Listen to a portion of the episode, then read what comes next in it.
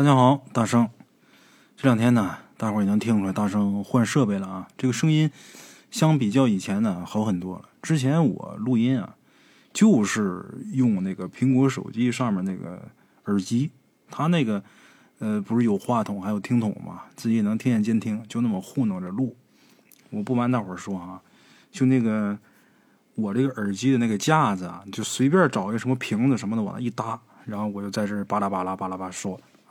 没有什么设备，之前也买过两套啊，有的是手机直播的时候用的，有的呢本来是打算录音的，买的还是挺好的，还挺专业的啊。结果呢跟自己用的这个设备啊匹配不上，然后就一直扔那扔着。有的时候直播的时候插上用一会儿，录音呢始终就是用最原始的状态。就大圣我第一天录音的时候用的是什么？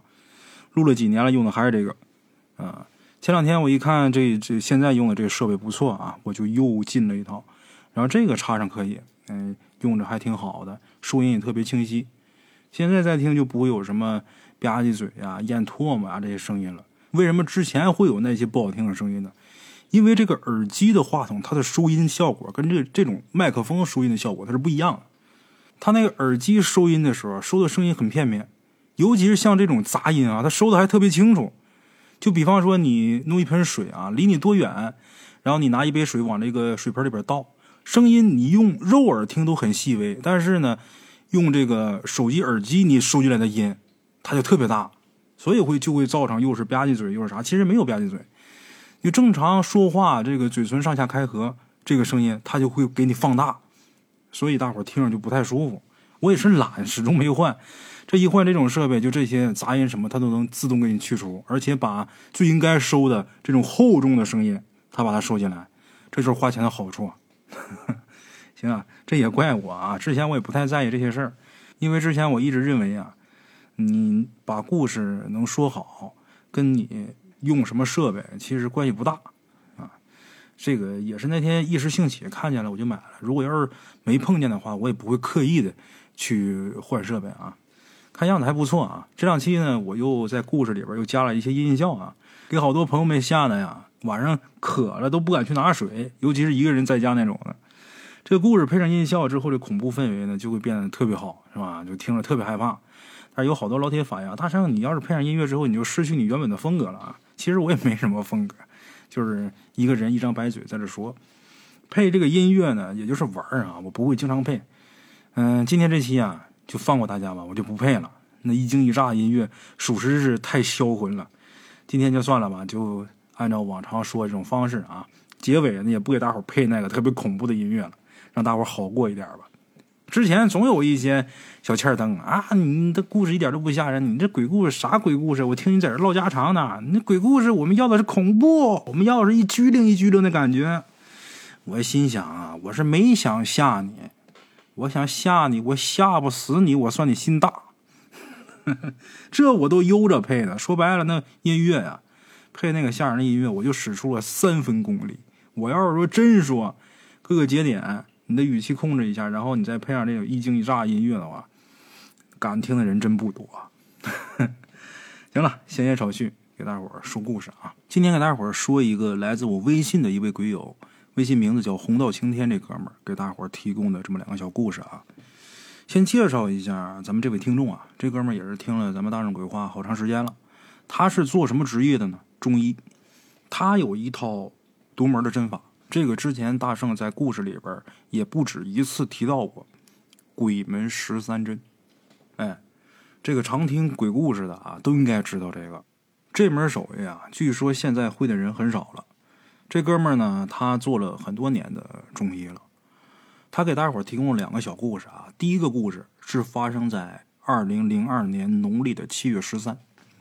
鬼友说，那时候啊，他刚来黑龙江黑河闯荡，落脚呢在一家美容院，在美容院租了两个床位做针灸推拿。刚开始的时候不容易，一个月呢给老板娘三百块钱。那时候针灸推拿呀，十块钱一次。两千零二年，大伙想嘛啊，咱得着重介绍一下他的这老板娘。这老板娘，咱就别说人家姓什么叫什么了，她是黑河。中国银行的并退职工，这老板娘的原配啊是当地一个部门的三把手，具体哪个部门不方便说啊？怕。担心影响这个故事的播出啊，咱就不要提了。是那个部门的三把手。最后，他这个原配在两千年的时候，成功的把他单位的一把手的老婆给拐跑了，然后就扔下这个老板娘还有他的女儿。这个事儿当时是轰动了整个北五县啊，所以呢，这老板娘就提前退休了，在家开了一个美容院维持生计。鬼友说他是两千零二年端午节期间开始跟这个老板娘合作的，出这个事儿的时候是农历的七月十三，这中间不是有一段时间吗？这段时间，咱们鬼友就发现这老板娘有点不对劲儿。她这个人啊，长得挺漂亮的，身高大概得有一米七左右，长得很白净，很端庄，颇有徐娘半老、风韵犹存的劲儿。然后，咱们鬼友为什么觉得他不对劲儿呢？就这老板娘啊，居然在咱们鬼友的眼皮底下勾引咱们鬼友他爸。咱们鬼友他爸是新中国成立以后培养出来第一批正处级的干部。五六年，山东农业大学毕业的，可以说风流倜傥，一表人才。这个老板娘就在咱们鬼友眼皮底下勾引他爸，而且啊还不只是一次。除了这些事儿之外啊，只要咱们鬼友他那儿一来患者，这老板娘啊，要么就是瘫倒，要么就是里外屋的走，穿着那种硬质的拖鞋，居然能一点声音都没有，就跟个幽灵似的，神出鬼没的，就那么折腾。咱们鬼友本身他懂这个，另外一个他也会鬼门十三针，所以说对这些事儿比较敏感。一看这老板娘的脸色，她的行为，咱们鬼友就知道她不正常。我说这不正常，不是说精神不正常啊，是受外岁干扰。咱们鬼友啊，知道他不对劲儿，但是当时呢也不想出手，也不想伸手，为什么呢？因为挺气的。你就是再不正常，你就想爷们想疯了，你也不能说当着我面勾引我爹呀，懒得动手。再一个，鬼门十三针这东西也不是说说扎就扎的，你看人不对你就给人扎的，这也不合适。最起码人家找到你了，人家属同意了，你才能施针呐。也不能说你看着谁不对，拿针就去扎人家，那不自己成神经病了？那这老板娘一天就这么神出鬼没在店里边，这也不老合适的。那怎么办呢？后来咱们鬼友啊就想一办法。当时啊，他有几个患者。其中有两个是公检法部门的，在公检法系统上班的啊，这种人身上有正气；还有一些个，呃，有特别复杂社会背景的一些大哥啊，这些社会大哥们，他们身上有戾气。咱们鬼友就想着给他们打电话，让他们来。他们一到美容院啊，你甭管说身上带着正气的，还是身上带着戾气的，一冲这些邪祟啊，他也就散了就行了。他就想这么个主意。然后那天呢，他就打电话找这些人，结果打了四个电话。这四个电话不是关机就是没有办法接通，都打不通。七月十三那天，然后那天这老板娘啊，又顺嘴在咱们鬼友面前胡说八道。正好咱们鬼友的继母那天也在那儿咱们鬼友一看这也不行啊，最后实在是逼没办法了，还得是扎针。列位常听故事也都知道啊，这鬼门十三针呢，不到万不得已，这十三根针呢，不能都给人扎下去。如果都给人扎下去的话，自己也是要受因果报应的。那天鬼友就取了四根针给这老板娘施针，这四根针扎上之后啊，这老板娘就有反应了。一开始的反应肯定是反抗啊，鬼友又用了中医的雷法，算是给镇住了。据咱们鬼友说啊，那天呢是伏天，室内外的温度呢都达到了三十度。好嘛，这一套针法再加上雷法。这老板娘啊，这大姨啊，嘴里边居然能吐出白哈气，就跟咱们冬天的时候在室外呼吸的时候往出呼气的时候出那个哈气是一样的。这口气出来之后，这老板娘啊，逐渐就开始平稳了，这情绪啊就开始稳定。之后，咱们鬼友就问他：“你是谁呀？你要干什么呀？”据咱们鬼友说，当时这老板娘的眼睛啊瞪得很大。满脸惨白，这眼球啊布满了紫线，然后张嘴就说：“我叫王瑞云，我跟他，我们两个是最好的朋友。他是我们系统里边最漂亮的，我是我们系统里边最丑的。他欠我的，我必须得要回来。”咱们鬼友当时啊就挺纳闷的，你们两个关系最好，你居然还来找他？咱们鬼友说啊，我不能光听你说的，我得问问人家本家。那意思就是我得问问这老板娘本人。然后这个附体的死鬼王瑞云就说：“呀，那你问吧，我不怕你啊，阴间阳间是相通的，你不能把事儿做绝了。”这是这附体的死鬼说的。咱们鬼友心想：“我去你的吧！”把这针稍稍提到天格，然后这老板娘本人就清醒了。人刚刚苏醒之后，这人呢是没有戒备心的，所以咱们鬼友当时问他什么，他说什么，没有撒谎。咱们鬼友就问他，就问这老板娘谢姨，这老板娘姓谢，啊，叫什么？咱别别别别说那么细。谢姨，王瑞云是谁？这老板娘说呀，她跟我是不分彼此的好朋友。王瑞云在九五年广州全国银行系统体育大赛当中受伤了，回来之后不到一年，这人就死了。王瑞云这人长得身高不到一米五，又黑又丑。而且还是个大龅牙、小眼睛、高颧骨、薄嘴唇，哎呀，长得很难看。他死了之后吧，这老板娘呢就天天想他，然后呢就总给他烧纸。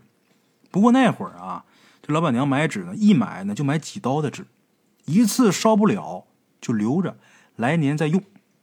结果呢，来年又买了，以此类推，然后这个纸啊就越攒越多。这老板娘还没说完呢。那个死鬼王瑞云呢，一下就又上来了，然后就跟咱们鬼友说：“我说了吧，他欠我的，我必须得把他给带走。”巴拉巴拉说一大通。咱们鬼友弄明白这事儿之后啊，郑重其事的告诉他：“阴阳不同，他倒是不应该说，呃，给你买的纸烧一半还留一半，但是说这多大点事儿啊，还至于说要他命？这罪不至死吧？”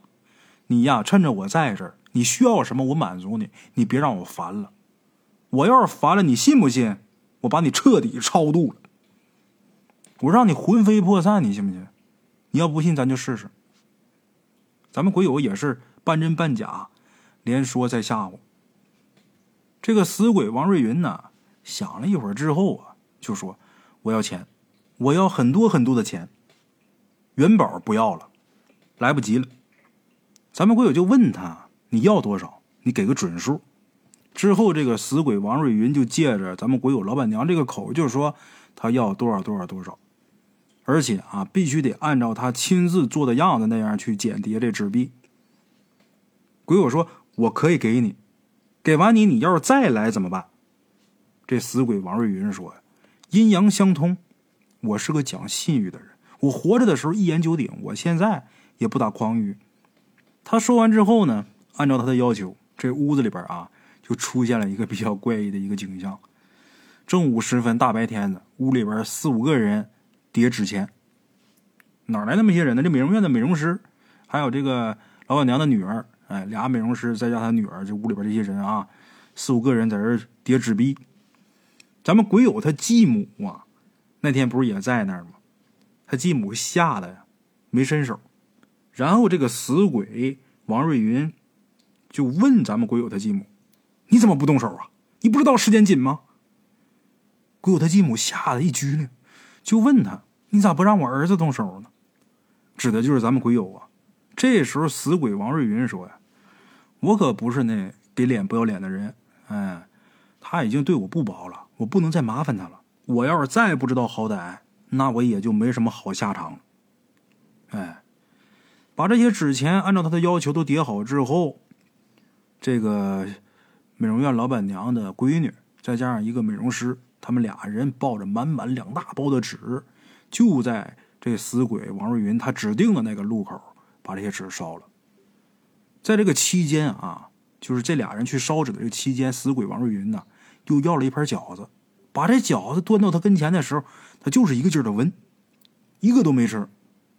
那边火灭了，这边长叹一声：“我走了，我不会再回来了。”然后，这老板娘就没动静了。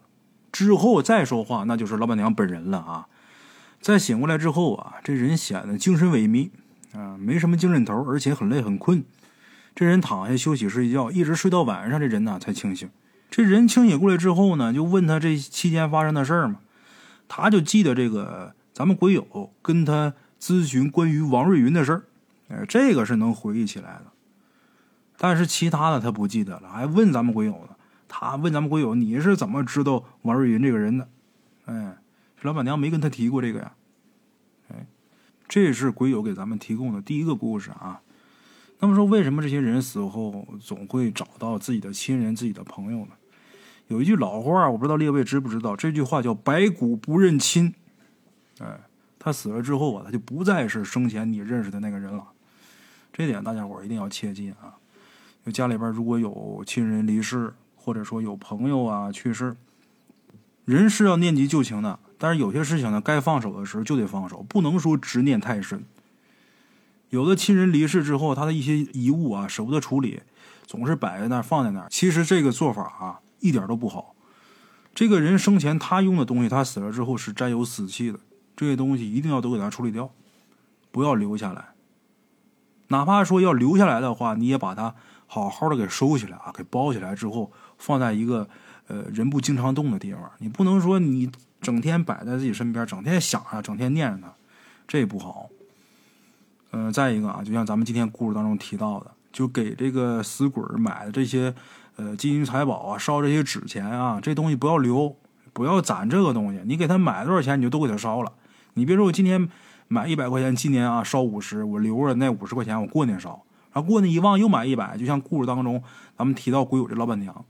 本来是买来都给他烧，结果你没都给他，他找你要。哎，行了啊，咱们今天这第一个故事就给大伙儿说到这儿啊。接下来再给大伙儿讲一个他说的小故事啊。这第二个故事啊是发生在零三年，零三年刚过完端午，咱们鬼友在诊所里边接到了一个电话。这电话呀是鬼友他爸打给他的，干嘛呢？让他包车到张地营子。张地营子是个地名。离黑河市将近八十公里左右吧，在黑河南面啊，这么一个地方。他爸打电话让他包车到张地营子，说那地方有个女孩病了。哎，咱们鬼友他爸啊，告诉这个女孩的家人说：“我儿子能治这病。”呃，这个活等于是他爸给他揽的。咱们鬼友一看，这是他爸给他安排的差事，再不愿意去也得去。出门招手，来了一辆车啊，包了一辆车，没问价钱，因为。嗯，电话里边交代了，说你直接打车去，到那儿之后呢，人家家人呢来付这个车费。一路高速，将近七十分钟，到了那个乡里的主干道上，给失主家里边打电话，来了两个人呢来接他。有一个中年人过来跟司机交涉，另一个人呢带着咱们鬼友前往事发地点。咱们鬼友跟着这个人呢，就来到了一处人家。他去的时候，这户人家的院子里边已经围了几层人了。接咱们鬼友的人呢，就喊让让让让让让，大夫来了。咱们鬼友啊，拨开人群，跟这个人啊，就进屋了。进屋之后呢，看见一个十七八岁的一个姑娘。这姑娘长得呀，呃，面容挺清秀的，但是眼神啊，有戾气。这姑娘的身高呢，得达到一米六以上了。哎，这个体型啥都挺好看的，一小丫头。这会儿手里边啊，握着一把菜刀，东砍西划来的。咱们鬼友啊，提口气。正色眼神看着他，然后把自己的右手伸出来，告诉那姑娘：“过来，把刀扔了。”就这么一句话，这姑娘啊也不喊也不叫了，把刀一扔，把手搭在咱们鬼友的手上。这时候，咱们鬼友啊随口冲着院子里的人就说：“没什么事的人啊，都散了吧，都撤了吧，没你们什么事儿。”然后院子里的人呢一阵骚动之后，就没剩下几个人。咱们鬼友让这女孩呢躺在炕上，然后他就问家属。这女孩到底怎么了？发生什么事了？怎么个过程？跟我说说。这家属说也不知道啊。说这孩子啊，他来了身子了啊，就来例假了。这两天有点懒，因为来了身子，家里边这两天呢也没让他干什么活。今天帮晌午的时候，就让那姑娘啊做点饭。这姑娘正切菜呢，切着切着就骂上了，满嘴的污言秽语，拿着菜刀啊就开始抡，开始砍。大概能听他说到那么几句话的意思，就是什么把他弄埋汰了，毁了他几百年的道行这种话。哎，这姑娘在这折腾，前后院听见声音了，这老爷们都过来看是怎么回事这是准是出事了呀！来了十多个大老爷们大伙摁这姑娘摁不住。正巧这个孩子的亲戚啊，在市里跟咱们鬼友他爸认识。咱们鬼友他爸呢，就让呃这家人家找咱们鬼友，就是说我儿有那能耐，他能治。这个事情经过就是这样。咱们鬼友大概听明白之后啊，他就细声细语的问这孩子，就说你是谁呀？有什么事儿啊？你不说清楚了，怎么弄啊？这时候这姑娘啊，一脸不屑的看了看咱们鬼友，然后就说：“你不就是姓魏的吗？你们家是北安的，别搁我这装。我一个哈气，我能把你吹你姥姥家去。”说完之后啊，这姑娘头一偏，就开始哼哼哈哈的开始唱。唱的啥呢？咱们鬼友也听不明白。但是这几句话说的，咱们鬼友这个气呀，啊，让人给怼了嘛，那心情能好受吗？说这个生气之后，好说歹说的也是油盐不进。咱们鬼友就拿出了自己随身携带的纯银的手工针灸的针，哎，扎的还是鬼门十三穴，按照节气时令时间连续扎了三针。这三针下去，这姑娘啊就开始浑身颤抖，这脸色呀就显得特别痛苦。咱们鬼友一边施针，嘴里边啊还哼着马真人驱邪秘药的歌诀什么手持金鞭倒骑牛，一把鹤断水倒流，金帆未驱世人苦，翻江倒海擒龙虎。没等咱们鬼友配合手势呢，这姑娘就开始显得特别惊恐，带着针直挺挺的就给咱们鬼友跪下了，一个劲儿开始磕头求饶。不知真神驾临，饶了小处这一遭吧，再也不敢了。不知真神驾临，饶了小处这一遭。这说明附这姑娘身的是个畜生。饶了我吧，再也不敢了。求神主慈悲，感念畜仙修行的不易，你饶了我。咱们鬼友一看，这时候也差不多了。然后就开始提针，提针就是说把这针往出拔点但是针不撤啊，不是直接拔出来，往出拔点然后开始问他这个事儿的经过、因果到底是怎么回事啊？之后这个附体的这个小仙儿借这姑娘的口就说呀，他修行了几百年，刚刚有小成，借着端午上弦月之精华，在柳树沟那地方增修道行。偏偏在这个关键的时候，这姑娘来了。这小仙儿说：“啊，偏偏在这个关键的时候，这个阴人来了。这阴人就指这姑娘啊。我正面南背北的吐纳精气呢，这个阴人就直接面朝正北就逆了一滩。这些污秽之物迎着脸就扑上来了，一下就打掉了我三百多年的修行。我这么一说，大伙儿应该出画面感了吧？”这画面感很强，有这么一个小仙儿、小妖、小精怪啊，反正一小畜生啊，借着端午时节，借着这个时间，在这儿修炼，吸纳月华，日精月华嘛，正在这吞吐吸纳呢。这姑娘迎面就尿了一泡尿，而且还把这姑娘那时候是来着身子的嘛，然后把换下来的这个污秽之物就给撇到这个小妖的脸上了。这一下就打掉了他三百年的道行。这事情是这么个经过。据说这些个妖魔鬼怪最怕这些个污秽之物，啊，就这小妖这点儿也是背。其实这也是冥冥之中自有定数，这就是这小妖的命。咱们鬼友一听这小妖这么说，一想这事儿啊，也确实是这姑娘有不对的地方。那么说这姑娘哪儿不对呀？那这姑娘这尿了一下就不对了吗？其实啊，这个过去古人还真的，呃，在这方面啊，对女孩是有严格的要求的。你比方说，不能随便的在一些地方解手啊。你再包括，呃，来了身子之后啊，这些用过的污秽之物应该怎样合理的去处理啊？它是有个规矩的，不像咱们现在这么随便啊。这孩子之所以被这小仙儿、小妖给找上来，他肯定是有做的不到的地方。咱们鬼友一听是这个原因，就答应他啊，可以赔偿你一大笔钱，你原谅这孩子吧，他无知，啊，不知者不怪嘛。咱们鬼友一这么说，这时候啊，这小妖又来神啊，叫嚣着说不行，必须得让他付出代价。哎呀，又是要把这姑娘的真魂带走，又是要上这家立堂供奉啊，又是四十八节的得给我上供。咱鬼友一听这个啊，脸一下就拉下来了，一字一顿的告诉他：“给你脸了是不是？你怎么给脸不要脸呢？你既然说你是几百年修行的仙家，你他妈连一个跟班的都没有吗？你在我这充什么大瓣蒜呢？你既然是仙儿，你连今天冲撞阴人你都不知道，你他娘的什么狗屁仙儿啊！你冲什么仙儿啊？你狗屎仙儿吧！再给你脸不要，我就让你记住啊！今天就是你的周年，跟我要这要那的。”